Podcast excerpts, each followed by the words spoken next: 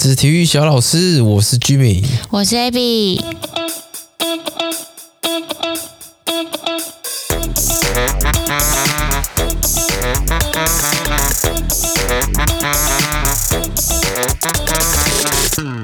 哎，年假过完了，现在在收心。我发现不能最后一天录，哎，为什么？心情就没有这么的美丽，因为明天就要开始上班了。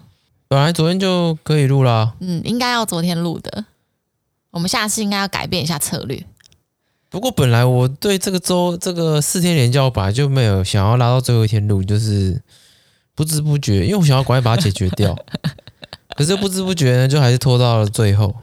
不过我觉得今天比较好，原因是现在才九点。嗯，就我们通常如果是晚上，大概都会是十一点开始之类的开始录。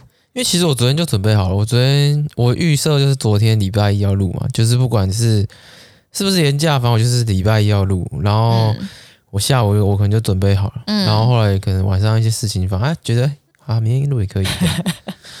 对啊。对，然后就又拖到了现在。这连假，呃，我相信已经是现在听到这一集的人，应该是就是结束连假了。是。那这一次连假，我真的是彻彻底底学到了一课，就是真的不要规划什么行程在这种连假的时候。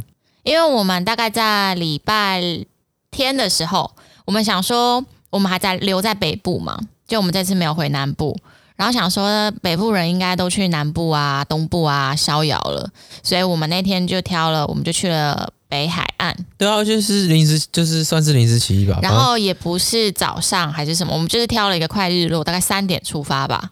对，三点出发，然后从中和出发，然后我就想说，就看到北海岸，可能一个一个小时吧，应该就到了。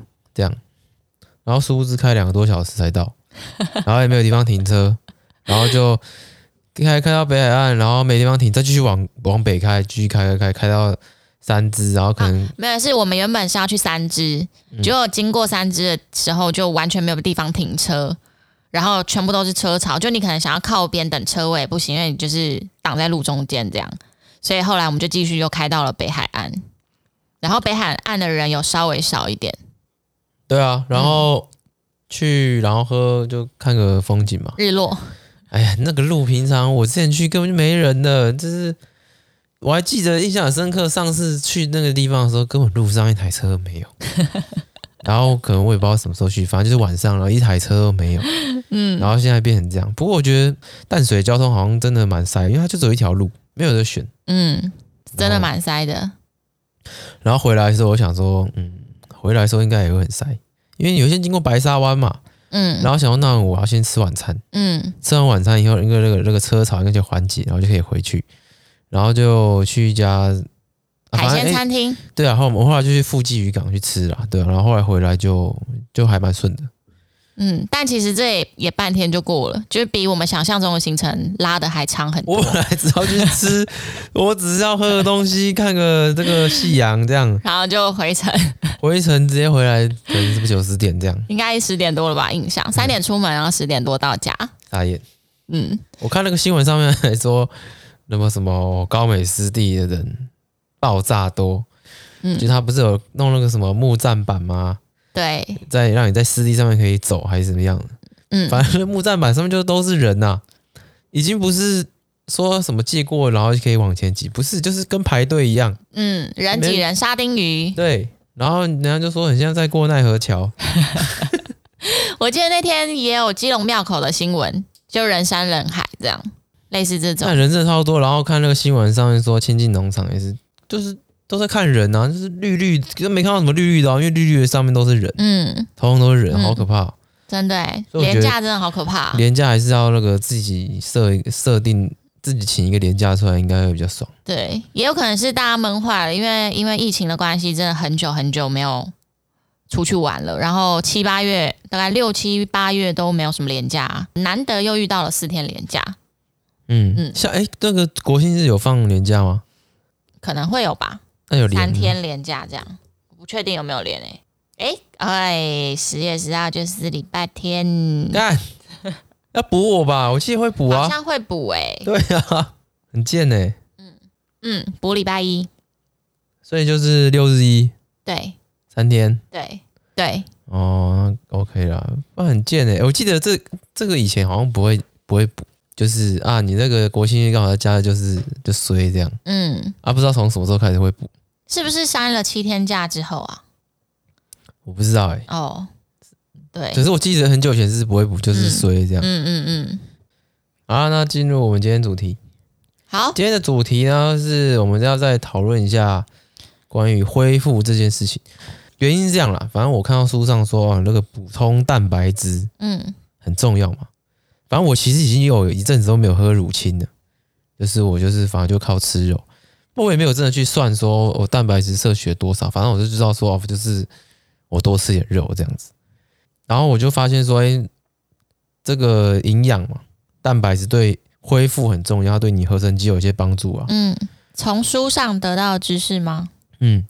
然后我就开始就去买乳清来喝，我就买了一袋大概五公斤吧。对，一开始喝。呃，我们在训练的时候，其实会有很多变相，就是说，哦，我今天训练目的是什么啊？我要做几组啊？呃，我重量要做多少啊？我每组要做几下啊？嗯，这些都是我们的训练变相。嗯，那其实这些是比较显而易见。那其实还有一些是你比较不会发现，其实它也算是训练变相。那你觉得是什么？呃，心理压力，可是这个不是你可以控制的啊。哦，要是我可以控制的变相，是不是？对啊，对啊，对啊，训练变相就是你可以控制的。我可以控制的哦。呃，训练的时间早中晚，早中晚，你可以说是可能组间休息多久啊？哦，然后你可能要休一分钟，你要休三分钟，那这也是你的训练变相。嗯，那其实最常被忽略的。训练变相呢？我知道，我知道，我知道，我知道。恢复几天算是吗？嗯，就是恢复了。嗯，就是恢复，就是你常会觉得啊，你练完，然后你做到了今天的目标，你做到了几组几下，做几公斤这样，然后好，你也，你也，你我觉得你完成了今天的课表了，就是一个爽，你达到了。可是其实，在下一次训练之前，这些东西都恢复嘛。对，那恢复你常会忽略，就是说啊，像你有没有补充够的营养啊，去帮助你恢复的更好。有一句话是这样说啦，就是 Mar Ripto 他说，让你变强壮的不是举起多少重量，而是举起重量之后的恢复过程。嗯，所以重量刺激下来之后，你要有足够的这个营养，足够的休息啊，可能你要喝够多水啊，因为你恢复才会。让你变强壮，而不是你可以举多重。是，对，这个才是重点。所以很多人忽略掉恢复这一块。恢复其实包含的呃很广啊，你可能像你的水啊有没有补充够？你有没有一些潜在的一些压力在影响着你啊？嗯，然后刚刚讲营养嘛，然后再来就是睡眠。嗯，诶，放松肌肉应该也算是帮助恢复的一件事吧。放松应该就是你事后的拉筋嘛，就是静态的伸展。对，那它它当然也是恢复的部分啊，就让你不要觉得后面这么疲累啊、疲劳啊、乳酸堆积的感觉。当然你还可以呃用，就是之前好像讲过，就是呃动态恢复嘛，就是你去呃健身房拉个几下重量，重量不要太重啊，然后轻重量做几下随便做这样子。哈哈，对。还有一种是说你可以做动态的休息。那这动态休息是什么？就是你可能带狗散步、跳舞、打打高尔夫、打打太极，强度很低，量很少，这样加减动了，就是不要不动。这些其实很轻微的这些强度，其实就够可以你在呃，就属于动态休息的范畴。那其实日常的一些活动就应该是有包含这些很低强度的动态的休息了。可是你要注意，你在办公室走来走去啊之类的。可是你要注意说，你不要去从事一些你没有经验的事情，就是你不要在动态休息的时候，你去做你没有做过，像是你可能平常没有呃打高尔夫啊，平常没有在跳舞，你不熟悉这些动作，可是你在动态休息的时候去做，因为你不熟悉动作，所以你可能会呃有受伤，或是它没有达到你要休息的目的，因为你的目的是休息，而不是去学一个新的动作。嗯，对。动态休息它可以就是你保持你肌肉的弹性嘛，结缔组织的柔软。另一方面可以提高血液循环，来帮助恢复。我会去买那个乳清哦，就是很久没买了，又开始买。就是我发现他这个书啊，里面讲说，他们对长青者的一些建议，就是年纪可能六十岁以上，他们每一磅的体重啊，因为美国人嘛，美国人写的书，那他是用每一磅来算，他每一磅的体重要摄取大概一点二五克的蛋白质。因为原本我自己的设定是，我可能两倍吧，我觉得。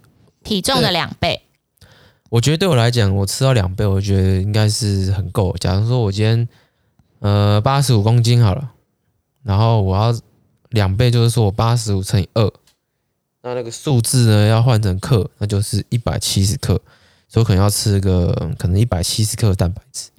可他这边的建议是说，长青者是更需要。比这些年轻小伙子有更多的蛋白质的摄取，他给的建议是一点二五倍，所以他有个例子是说，哦，可能一个呃一般两百磅，两百磅可能在美国是一个很常见的体重的数字，可能就九十九十公斤之类的吧，嗯，两百磅。然后呢，他给的建议是两百磅，五十五岁的男性要可以摄取两百五十克蛋白质，两百五十克蛋白质哦，你想想看，一颗蛋如果是六克。对，他要吃四十几颗，他是四十一颗多，可是你不可能吃四十一颗多嘛，因为四十一颗多蛋可能这个一盒蛋才十颗，你一天要吃四盒蛋，这个可能不太符合经济效益啦。一盒蛋我买最便宜可能八十块吧，八可能啊没有啦，我们买的蛋蛮便宜的，五十二块，五十几块。啊，算算六十好了，嗯，六十要吃四盒，嗯。我一天要花哦两百四十块，就等于两百，我要吃两百四十克，就等于一克蛋白质我要花一块钱。嗯，可是这个真的很惊人呢，因为你看他如果，而且五十五岁根本就不算长者啊，我觉得他还算是一个，对我来说他还算是一个壮年的年纪诶。嗯，然后两百五十克，你一片鸡胸肉可能是二十几克的蛋白质，所以你一天要摄取十片。他这边有给一个例子，就是假如哦，你今天是哦，他这个例子他是不是给两百磅？他是给一百八十磅。嗯，假如你今天是一百八十磅，那可能就是八十五到九十公斤的一个人，那可能就是我，对，可能就是我的样子。可是我还不是长青者嘛。他给这个，如果你今天要吃两百五十克，你要怎么吃？他总共吃了午餐 哦，他早餐他早餐吃了四颗全蛋的炒蛋，fry egg。嗯，这样就是二十五克，差不多一个蛋六克嘛。嗯，然后呢，早餐吃完，然后可能还有一个早上午点心。嗯，就是在午餐之前，他可能还会吃一些东西。他他这个，他可能就喝了这个两匙的乳清，大概五十克，大概五十克。好，然后到午餐时间呢，他吃烤鸡胸肉，大概是吃三十到四十克。嗯。这样九十加大概一一五吧，嘛，对。然后晚餐之前呢，有个下午点心，他又喝了两两匙的乳清，一五一六五，所以他现在乳清就喝了两次嘛。对，而且每次都两杯，欸，两匙啊，两匙，一次两匙，一次一匙二十五克。嗯，对。所以这样是啊，一六五一六五，最后晚餐时间，晚餐时间他吃六盎司牛排。这样是四十克，啊、哦，大概两百零五，而且这样好饱，我我有点难以想象诶。再来是，如果你今天要摄取两百五十克的蛋白质的话，你光是在蛋白质的热量摄取上，不过在这个呃这个书的建议里面，如果你长期者你要训练的话，其实你的热量摄取就要超，就是要你不能够热量赤字。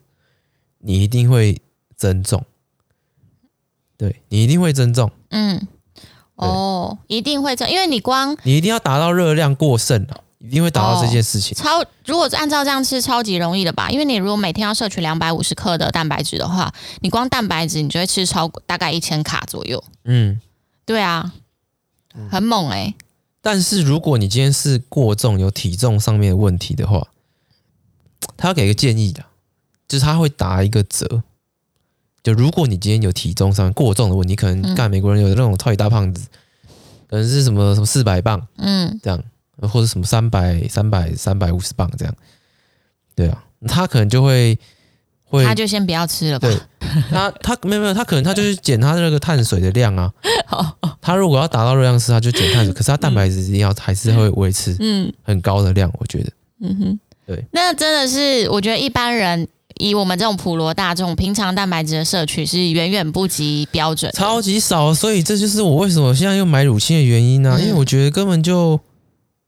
我达不到那个数字啊！因为像我一天如果其实有吃到一点二倍，我就觉得阿弥陀佛了。一点二倍，所以是多少？六十克。对啊，你十颗蛋嘛，这是一盒，你就去买一盒，嗯、一天吃一盒这样，一盒蛋。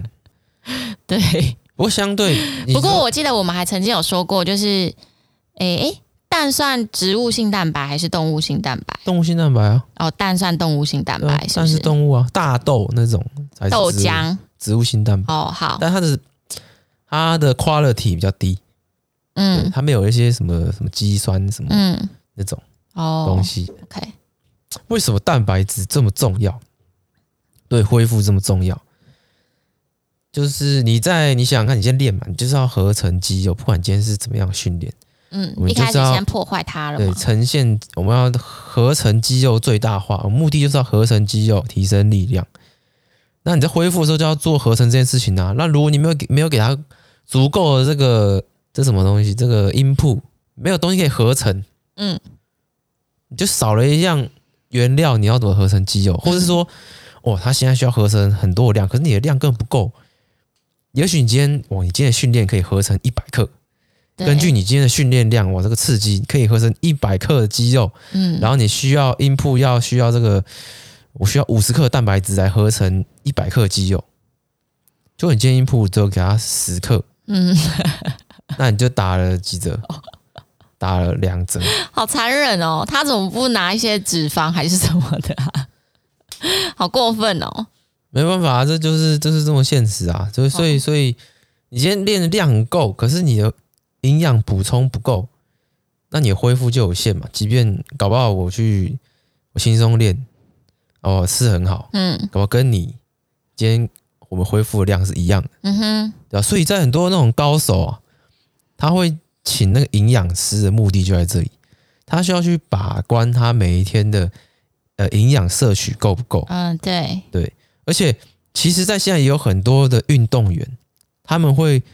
会犯了一个错误，就是我们都知道这些恢复啊、适应是发生在训练跟训练之间，嗯，对不对？对，所以你不能只注重你练的当下后的那一餐，或是练当之前的那一餐，说哦，我吃了很多肉，今天达到目标了，嗯，没有，你每一天你都要注重这，因为你因为你训练完之后，你可能下一下一次练的时候是可能两天之后，对。可能今天礼拜一好了，下一次练礼拜四。对哦，你礼拜一吃哦，那个练之前跟练之后我吃的饱饱饱这样，嗯，够了。或是我觉得有些人是他对于乳清就摄取蛋白质这件事情，他就说哦，我今天有练我才喝。对对对，那然后你礼拜一那你够了，你晚上睡觉的时候恢复恢复合成对，开始哦，把你合肌肉，合合合合合。然后礼拜二的时候。跟礼拜三 这两天你没有练，你在恢复嘛？对。可这两天下来，他也要做合成啊，他也在为你礼拜一这个种下这个种下很好的这个因，去帮你发酵很好的果嘛。对。帮你有产量出来，结果这时候哎，没有东西给它合成。嗯。那这时候这个这个二礼拜二礼拜三的恢复可能就很差哦，有没有足够的这个？这个怎么原料来帮你合成嘛？嗯、就其实就就我我觉得就是把摄取蛋白质不要当成是特别的一件事情，就我今天有做，然后我才要摄取或者是什么，它就是跟训练一样，就是它扎扎实实的是在我们的每一天。我跟你讲，你如果每一天都有摄取够的量，都好都会比你在训练完之后马上刻蛋白质、喝那个什么乳清还要好。如果你每天只在训练完后就喝了一杯，那我宁愿你每天就吃够了量。但就是蛋白质，如果你要一直吃肉的话，就会是蛮贵的一件事。所以说，你就像这个人一样嘛，就是对乳清，他乳清每天就喝一百克，就是喝了四次。对啊，嗯，对，乳清其实不是什么特别药啊，这不是什么特别药，它就是一个快速可以补充呃蛋白质的来源。那相对比起来，如果你要吃什么肉，那相对便宜啦，就应该这样讲。你你有去算过乳清一杯大概会是多少钱吗？有概念吗？你说外面乳乳清贩卖机吗？对，乳清贩卖机不要喝吧？啊、不是不是那个又肥又大的蟑螂，就是譬如说像我们买那种一次大包二点五公二点五公斤或者是五公斤的那种，它摊下来一尺大概是多少钱？有大概吗？呃，很便宜啦，很便宜。它它它每一个它会给一个量，就是说哦哦，我现在一桶五磅好了，五磅可能就二点多公斤。嗯，它会有跟你讲它里面有几份。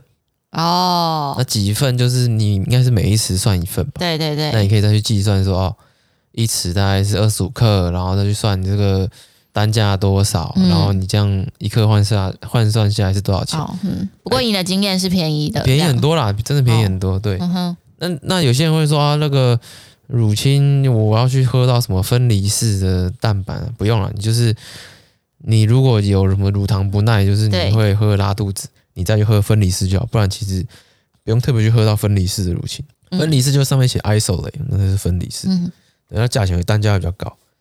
对，所以就是从我们自己开始把蛋白质落实在我们的每一天。哎、欸，很重要哎、欸，我真的是，我本来对恢复这件事情真的是也没有特别注重，对对对，没有特别注重。反正我觉得我就吃肉就好了，嗯，可是还是远远超出我这个想象啊。所以。今天等一下会再喝你今天的第三杯乳清吗？今天哦，嗯，今天已经喝两杯了吧？不过我觉得蛮腻的，因为一直喝同个口味。对。不过我后来有加点豆浆啊，就是感觉不太一样。哦，嗯，对啊，嗯嗯嗯，或是我知道你可以再买另外一种口味搭配喝，也有可能因为你现在喝的是比较，就喝起来感觉是比较腻的，因为你买奶茶口味嘛，英式奶茶。嗯，对，有没有那种是比较？清爽一点的口味，原味啊。哦，原味好像不太行哎、欸，原味不行啊，原味那个哇，嘎那个很行哎。我觉得其实好像巧克力其实也蛮耐喝的。哦，对啊，巧克力。如果你们要买乳清，还是要看一下耐不耐喝，因为或者是它这个东西可不可以加很多的，就它可能会变成其他的东西吧。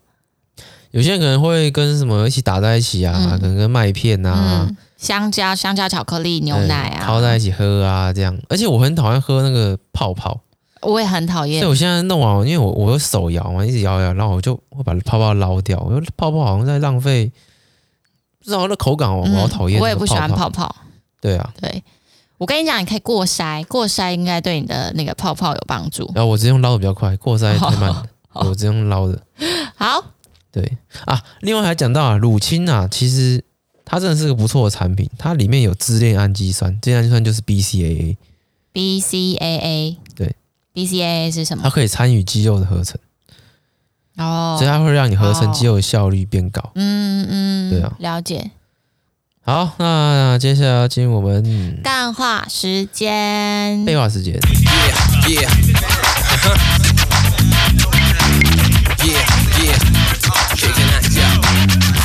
分享一下我之前去这个做这个脸的这个美容啊，其实也不是美容啊，就是这算美容吗？算啊。啊，这个还可能还算手术。就是在去年的时候吧，反正我觉得就是脸上呢有一些坑坑洞洞的疤，痘疤，对痘疤，可能青少年的时候爱抠脸，对，分泌那个油脂很旺盛的时候就会去挤嘛。然后可能留下一些痘疤，我在那个什么眼睛旁边那个特别多，以前是很会长痘痘，然后嘞，反正就留下来一些痘疤这样子。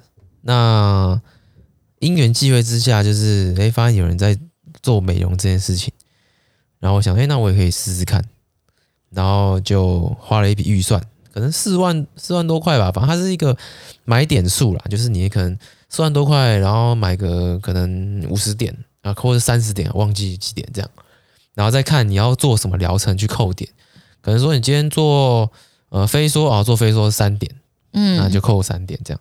你今天想做什么 PRP 增生，那你就可能要扣个六点这样子。对，我大概讲一下这两个到底是什么？哦，好啊，那这两个都有做过，嗯，目的是什么？其实我也不太清楚目的是什么，可是我当初被灌输就是飞梭可以缩毛孔。然后还要特别搭配 PRP，就事半功倍。反正这是我当初被灌输的这个姿势这样。应该是说我我怎么印象是非说跟 PRP 都对痘疤是比较有帮助的，可是如果你今天是皮呃针对毛孔的细微调整，就是皮秒哦，是吗？所以你才没有打皮秒哦，反正在。你会不知道你打什么时候，他去去的时候，你会先跟这个医生，他会有个咨询，有个 meeting，你们要去评估。他会说：“哎、欸，你最不满意哪里呀、啊？”那你可能就会说：“哦，我最不满意我这边痘疤，或是你可以说：‘哦，这边我不满意我这个毛孔。’这样对。然后他再根据你的这个需求，需求啊，给你建议这样子。嗯。最后就是说我可以打这个 PRP 跟飞梭，然后这个推销人员呢就说：‘哦，你这个就是要一起用。’那个事半功倍啊，这样效果更好啊。可是 P R P 会比较贵了，对，好，反正我非说 P R P 就做。那非说是怎样？它就是，嗯、呃，它用个很高一个仪器吧，然后它会，我不知道它是不是镭射，它是镭射吗？算吧，很高能量的镭射在脸上打，嗯，啪啪啪啪，它那个声音就很像那个打蚊子，你知道？诶，有声音吗？也啪啪啪嘛，对不对？会啊，会啊，像你那个打蚊子，那个拿电蚊拍在电，或者很像那个橡皮筋一直在弹的感觉，很轻微的弹。呃，其实老实讲，我觉得不太会痛了，嗯、除非顶多一些些地方。哎、欸，可是飞说你也有敷麻药吧？啊，有有有，对对对对对，在之前呢，完整讲一下程序好了。假如你是要做个飞说，对不对？会有那个类似呃这个护理人员还是什么，然后帮你哎、欸、洗个脸，洗脸，然后这样帮你擦一擦。然后弄完了，他就帮你敷麻药，就是麻药就很像一个芦荟，你知道，在你把你铺满你的脸上，全部铺满这样子。嗯。然后铺完之后呢，他还在你那个脸上包上保鲜膜，所以就是保鲜膜再是麻药再是脸这样。嗯。然后就要躺在那边，然后就躺个大概二十分钟这样。等到麻药效果出来以后，就可以开始进行这个手术。他们都称之为手术了。好，好，可能就是流血的都叫手术吧，我也不知道。好。那接下来医生就来了，然后他就开始进行他要做的事情，就是拿了高能量镭射在你脸上打，打打打打，是不是会先在你眼睛上面盖一块东西，让你看不到？欸、对对对，就是类似你去，你想想看国外的电影，就是你要去晒嘛，嗯，你可能要想要晒个肤色，你眼睛就会盖一个类似一个 一个洞这样，一个 类似挖镜的那种感觉，然后开始打。我记得我一开始是先打飞梭啦，然后其实也。还好，觉得没有什么，没什么感觉，顶多一些地方稍微也是很可以忍受，嗯、就是根本是你知道，就是。不过你的经验是当下完全不痛，但是术后的几天就开始结痂的时候，你不是痒到爆炸？他打完以后呢，你脸就会红，跟关公一样，很像晒严重晒伤，对，很像严重晒伤，然后很红，嗯、然后基本上可能我。呃，微血管都有流血吧？我猜就是有，就是你，你外观看不出来，可是你用可能显微镜去看，可能都有流血这样。嗯、然后你就要敷一些药，保湿，保湿很重要。嗯，他说的对。然后你当那几天你都还不能洗脸啊！我记得前什么三天要用食盐水洗脸，要拿食盐水那边洗脸，因为用棉花棒棒。因为他怕你那个外面的里水很脏啊，因为你现在脸上可能都是伤口这样，虽然说看不到什么血痕，可是就像我刚刚讲，他可能是这个微血管啊破啊这样之类的，反正脸很红啦，然后就是都不能洗脸啊，然后脸还很痒啊，因为有伤口你知道，然后大概到第三天的时候就开始结痂，我靠你啊，那结痂是有够痒，就是开始掉那个皮，你知道？有时候早上会听到就隔壁人在打自己巴掌，很痒，就是他会需要用这种。这种就是不能抓，所以你要用打的。去止痒，对，然后会掉一些你的那个皮，就是结痂的皮这样子。嗯，大概这可能要持续一个礼拜，然后你的结痂可能才会掉光，然后可能才会恢复正常这样子。所以飞梭依我经验就是你要维持一个礼拜。嗯，不过我印象中啦，他飞梭好像每次能量会越开越强。呃，第一次就是先让你适应一下，这样。对对对，嗯。让你适应一下，可是我觉得后面即便能量开强，我也觉得那个没什么，嗯哼，就是都是可以忍受，没有没有什么没有什么太大困难，嗯。这飞说他讲完了，所以术后大概一个礼拜，那边结痂很痒，然后脸是红的这样子，然后要擦药。好，那再来就是 PRP 啊，就是他说要搭配一起服用，事半功倍。那 PRP 是什么呢？PRP 应该有些人知道，因为。可能有些长辈啊，开刀啊，膝盖有问题，他们可能也会用这个 PRP 的增生治疗。对，一针很贵，这样。对，那那 PRP 是怎样？他就是去以后，他先抽你的血，哦，抽血，所以会有护护理师在帮你抽血，抽血管出来，嗯，然后同时间呢，他也帮你上麻药，一样洗脸上麻药，然后抽血，嗯，抽完血他就拿去分离，去把他说要分离那个生长因子出来，对，生长因子在你的血液里面，嗯，好，那可能分离出来可能会有很多管，可能类似六七八管吧之类的。每一管都很小了，嗯，哎、欸，所以每个人，呃，就抽，呃，抽血抽一管出来，可以分离成几小罐是不一定的。我有问过他说，哎、欸，你抽我几 CC 啊？好像很少，我五到十 CC 之类。哦，这么少哦？对啊，可能十 CC 哦，对对对。哦。然后可他可以分到那么多管，表示你看那一管就是每一管都很少这样。嗯哼哼。好，那分离出来嘛，好了，假如说今天七管好了，然后一管可能可以按个，我不知道可以按几次，也许就四五次吧，嗯，对，好，然后呢，接下来要怎么做呢？医生就来了嘛，麻药敷完了，他手上有大概六七管，然后说他就开始帮你一针一针的打到你的那个脸上，嗯，就假如说你今天痘疤特别深，对不对？他呢就会往你的痘疤这样注泪，点一点这样，所以他那个一小管就一样是针筒的形状，前面也是针。哎、欸，应该是真的，我其实没有看，可是那个就是真，真的感觉，对对对。哦，它的目的就是说，它应该是把生长因子打到那个可能凹洞里面，嗯，让它可以对自己长出来，嗯，增生。而且它是不是也是类似先破坏，再让它恢复？我不知道哎、欸，它没有破坏，它只是。可是它不是都搅？呃，你不是说它打进去还特别就是搅一搅这样？没有，应该没有搅吧？我不知道、欸哦，没有搅、哦。对啊，反正目的就是它打进去，对，它应该是想让它就是增生，然后。填平你的那个凹洞，自己长回来这样，嗯、填平这样子。呃，我其实很多次都是在去年的时候打的，后来因为疫情关系，我就都没打。然后今年呢、欸，大概降二级之后，这个月吧，然后反正业务因为我点数还没用完嘛，嗯，就联络我说要不要打这样。想说啊，我好啊，那就打啊。然后因为我觉得非说要保养一个礼拜，然后又很痒，让我觉得很烦。虽然说 PRP 比较痛，因为我前面大概打两次，我知道比较痛。可是呢，之前打我觉得这个节奏还蛮好，就是、嗯、医生说要打，他会配合说要打了，然后我就顺便去吸一口气，就可以忍过那个痛这样子。嗯，然后术后又不用等到一个礼拜，对，就也不会痒，然后什么就是可能别人也看不出来这样。对，然后再一次去打呢，不是同个医生，你知道，然后护护理师好像也不是同个人，反正好像整组都换了。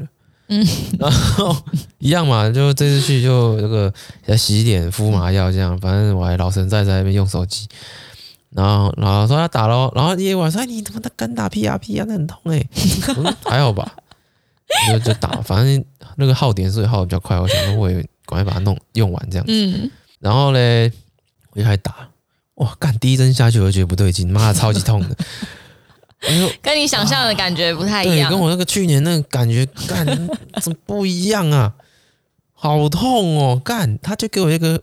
让你捏的那个球，你知道我拿压力球。我我记得我去年没有每一针都按那个球，你知道吗？干，这一次是他妈的每一针我都按那个球，痛到不行，痛到啊！我还中间说叫停，你知道吗？痛到你不是一直脸部脸部扭曲？对，他还说：“哎，这个这个脸不要动，因为他说你脸动会渗血。”干，这怎么不动啊？他在脸上一直用针一直戳，为什么？因为这上一次是去年是。可能有些特定的部部分真的特别痛，嗯，像是什么苹果肌针，嗯，哇，刚那个特别痛。我觉得你眼睛旁边那边皮肤也很薄，应该也很痛吧？反正我印象中是去年没有这么痛，也不会每一针都痛。嗯，然后这一次真的是每一针都他妈超级痛，然后打到我一直冒冷汗，然后然后我中途还叫停，我说我休息一下。我中途一度想说，哎，欸，我这个。给别人，对，看给别人住好了，我我实在受不了了，好痛哦。然后我也有问他，我说干，去年没有这么痛哎、欸。嗯。然后又不是同一个医生，你知道吗？哦，所以他也没办法回答你的问题。我也不知道，他说他可能他比较什么什么之类的，还是什么，忘记他讲什么了。嗯。有有没有可能是你这次的麻药也没有敷很久？我不知道，干。我记得我之前好像也没有特别说我要敷特别厚还是什么，反正就是。因为第一次、第二次就就这样，我觉得应该差不多、差不多的。嗯，还是等不够久，还是什么？感觉很痛。打完就觉得说，我干，我不要再打了，嗯，再也不要打了。我觉得什么非非说屁我都不要再打。哎、欸，但是 非说又不痛，非说怎么不打了？可是我觉得会很痒很烦啊，然后要等一个礼拜。也是。对啊。也是。就有点懒，就让剩下让你们去打就好了。哦，嗯，他就把那个点数，然后就问我表妹要不要跟我一起去尝试看看。所以你如果现在有在考虑说 你要不要打什么飞梭 PRP，你可以打飞梭啦。PRP 真的是好好考虑一下，干那个真的很很痛哎、欸。那你自己觉得有效果吗？嗯，可能有吧。我不是没有，我现在也没有这么仔细在看皮肤这样。哦，嗯，对啊，嗯，我跟你讲，我之前有问过了，我说啊，我这个这样哦、喔，我觉得要打几次？哇，那至少十次。我说哈，至少十次啊，算了，算了。至少十次，哎、欸，可是其实你从去年打到现在，搞不好也有个七吧？没有没有没有。哦，你是说他光他说光 PRP 就要十次，要我考十次？对啊。哦，但不要啊，干。有啦，在我看来应该是有改善，就是也是可以到此为止就好。就其实我现在也不会有人这么近看我，啊、反正我至少打过，至少比一年前好了，那那就好了，我不要再打了，太痛了。嗯嗯，分享给大家美容的经验。我们之前有一次我们在路上啊，不知道大家有没有经验？其实现在好像比较少遇到，就是在路上会有人卖玉兰花。然后我们那次遇到很特别的经验是，那个卖玉兰花的阿北，他会先在你的车子的前面跟你九十度鞠躬，嗯，然后再问你有没有意愿要买。然后我们那时候就想说，哇塞，这个也也也太专业了吧？就是他也不是太专业啊，就是太用心了。他每一台车他都要九十度鞠躬。嗯，对。不过当下我们还是没有买。我是个人从来没有买过啦。嗯，第一个就是我也不喜欢那个味道啊。第二个是我也不会在车上放这个，也很奇怪。嗯，我不会在这边买。嗯，对吧？我自己是想说，是不是可以不买？就是没有生意，他们就不会卖玉兰花这样子。可是这就是他们的谋生工具啊。可是很危险啊。呃，有一些人，他的确就是说，他从来都不买玉兰花，跟从来都不拿那些在呃路边或者是路口给你那种宣传单的。对对对，DM 我可以看啊。可是 DM 其那那其实就跟玉兰花一样啊，他们也都是在街口等红绿灯的时候给啊。啊，对啊，对啊，对啊，没有，因为其实卖玉兰花通常都是就是身体有残疾的人哦，就他有一些呃跟。一般人就不一样了，嗯哼，对，他可能就是不太能去一般的工作，人家不或者是行动比较不便，对之类的，所以他们才会去卖玉兰花。哦。呃，我记得我在看的时候，呃，有一个年轻人吧，他好像去找这个中盘商还是什么，说他想要卖玉兰花。嗯，那阿嬷呢就跟他讲说：“哎，你这样卖玉兰花，生意应该不会好哦。”对啊，哦，啊，所以所以可能卖玉兰花都是需要一点。一我觉得一半啦，可能会需要你用同情的眼光去跟他买，嗯，对，他会这样对他两个人生意会比较好。哎、欸，那你知道为什么会是卖玉兰花吗？香啊，香，呃，对对对。不过听说，你知道为什么不卖玫瑰花吗？对对 之类的啊，因为玫瑰花一朵很贵吧，哦、没有人买吧？哎、可是其实玉玉兰花，就我之前查到的经验来看，它以前在很久以前，但我不知道多久以前，它也是很高贵的花、欸，哎。是吗？因为它一年以前只开可能就一次那一次，就可能就那几天或者是之类的，就是它不是一个频繁开的花。那为什么现在可以？就因为四季都耕呃耕种的方式可能不太一样，或者是品种吗？我不确定，就是一些改良，所以现在其实玉兰花就变得比较普遍。那你知道玉兰花只能活一天吗？嗯，我知道，所以他们都是要晚上采收啊。然后他们就会要，就采收完的玉兰花，他们不是就会马上泡到冰桶里吗？对啊，就是要保鲜呐、啊。我玉兰花为什么周期这么短呢、啊？就等于我今天花了钱，可是只香一天哎、欸。嗯，对。不过它真的太香了，我也是以前我姑姑都会都会买，好像，嗯，但在车上就会有很重的那个味道。然后我又是一个很会晕车的人，所以我闻到那味道其实是会不舒服的。哦。嗯它好像，我觉得它的香味有点太很人工的，刺鼻了我觉得蛮人工的，有一点为什么？对。它不是那种清香，你知道，它的香味是蛮重的。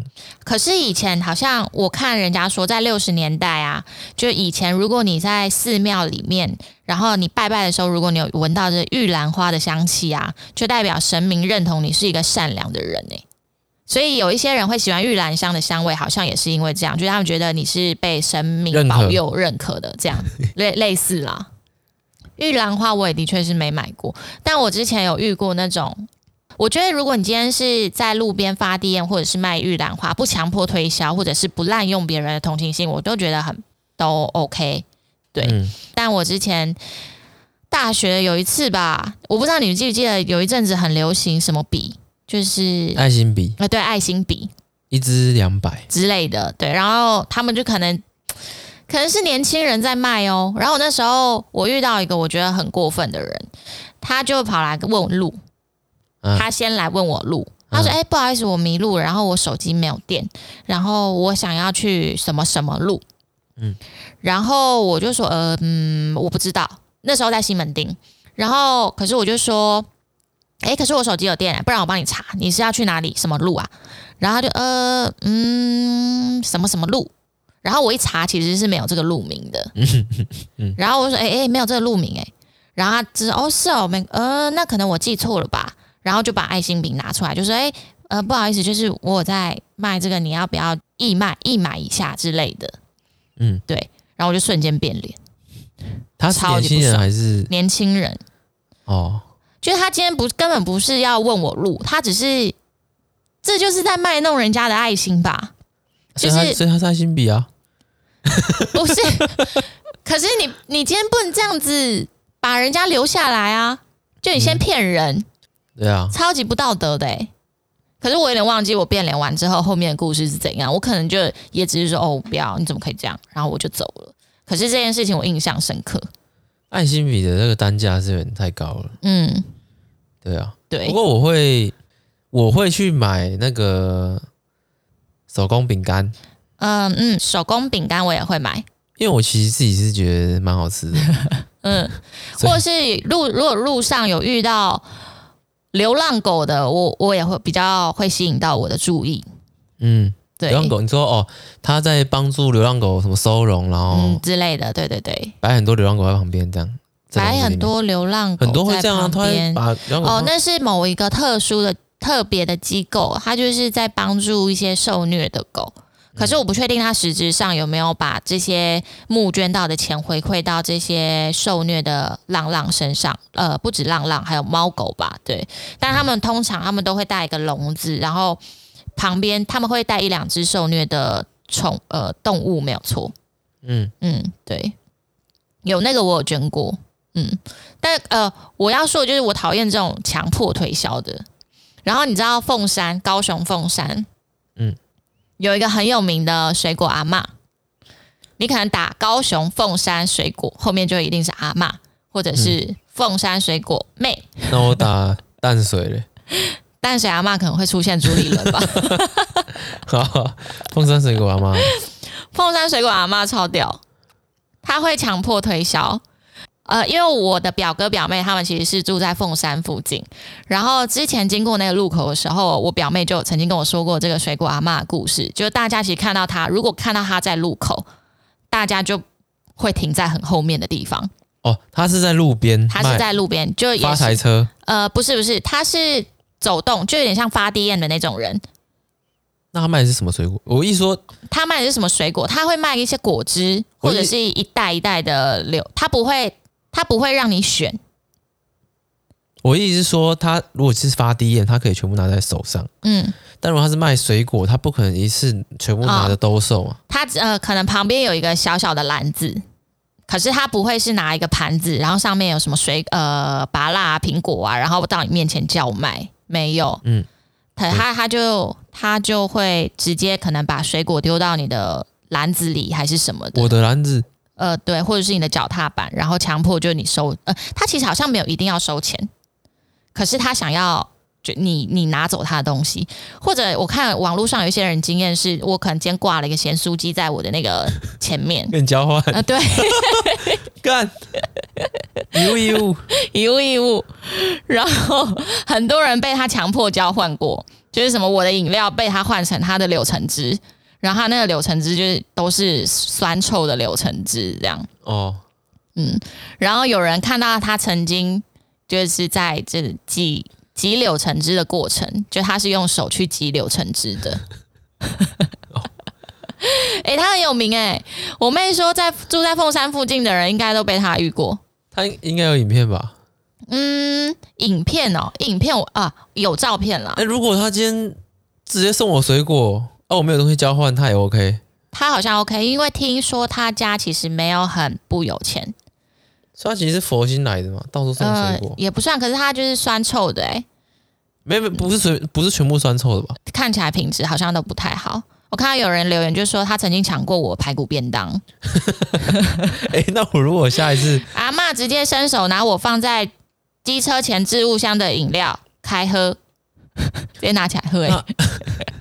哎，那我如果今天放一个酸臭的这样，等 他等他上钩这样可以。可是现在好像没机会了，因为这一件事情好像两三年，这两三年都没有人再看到这个阿嬷了。那可能真的喝到别人酸臭的，然后生病的。不确定，然后所以他们通常看到这阿嬷，然后还看到有机车，就硬要停在前面，他们就会觉得，然后这一定是菜鸟，或者是这一定是外地来的。干，都讲一下，来不及呀、啊。嗯，所以凤山阿妈也是在地一个有名的传奇 哦，很酷哎、欸，这种就也算是强迫推销。啊！我后来查，就有人说有一次这个水果阿妈就被警车带走之后，就再也没出现过了。哦，对对对，听说啦，嗯，但确定的是，这两三年都没有再遇到水果阿妈了。那你觉得，像我们刚刚讲那个玉兰花，对，你觉得他有没有游走在这个法律边缘？没有啊，为什么？因为其实我去查，我发现他有点一半一半。哪里是？不 OK 的，他违反的说是道路交通管理规则，是可以罚一千二到两千四，嗯，可以开罚单的。哦，嗯、可是他是哪一部分？你是说红绿灯，然后行人不能在就是等待的那个车牌车阵当中走来走去，这样吗？可能算吧，因为他是违反道路交通管理规则，所以应该不是纯什么摊贩，他应该是。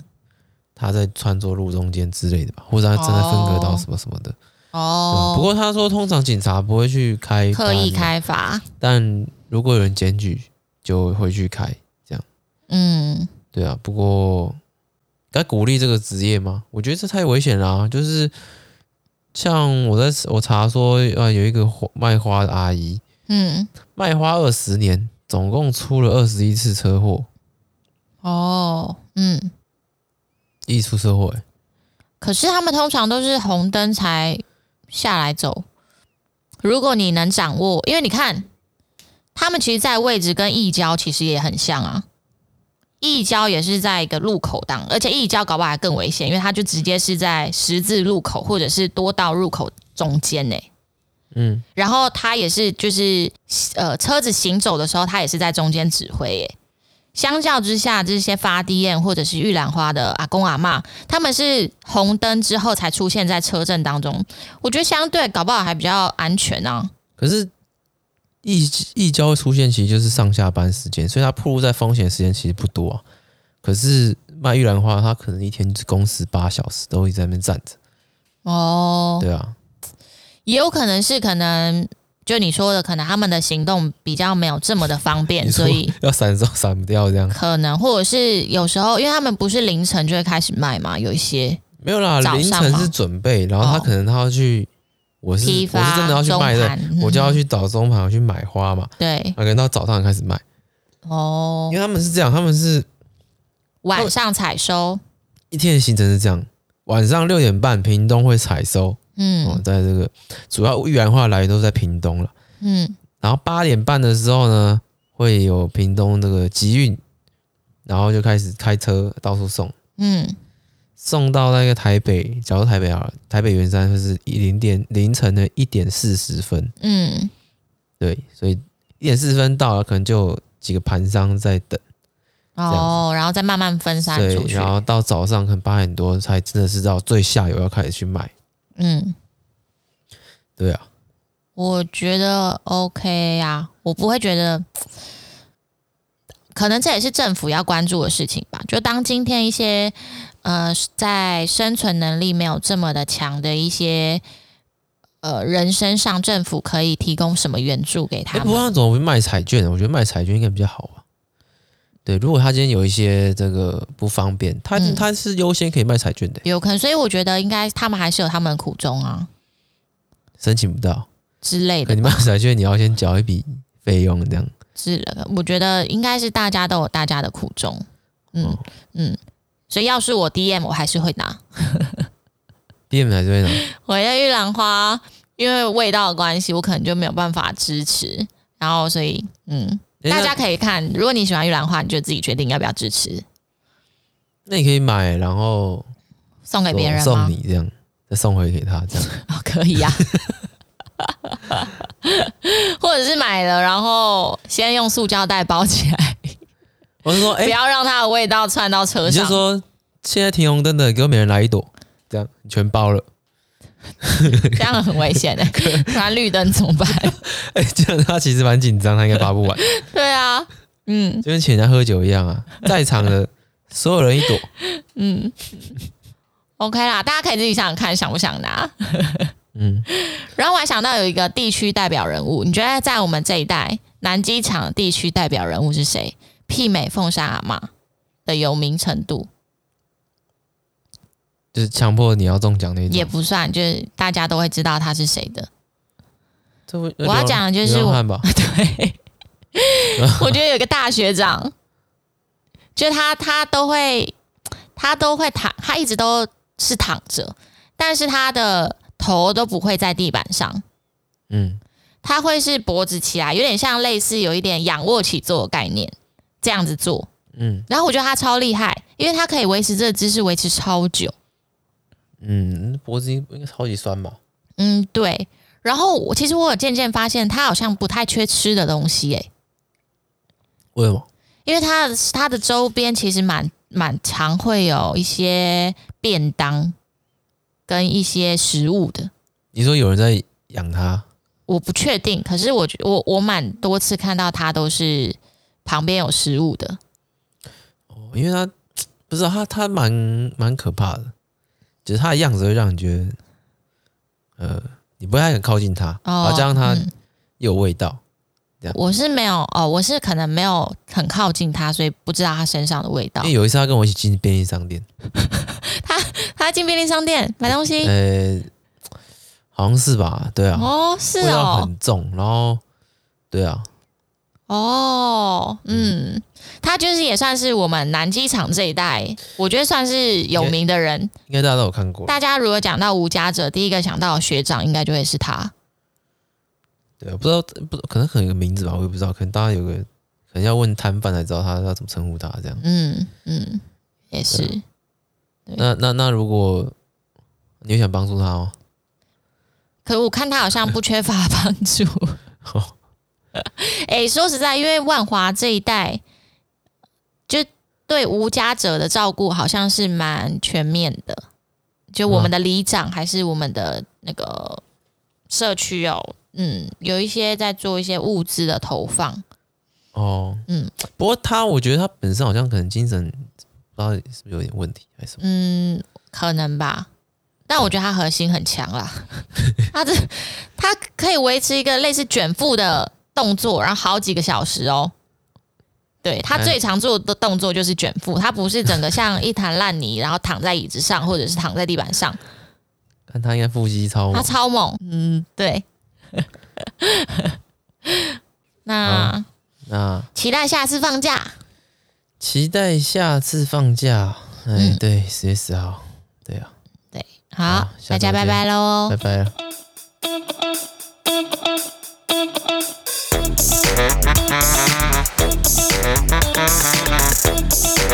Thank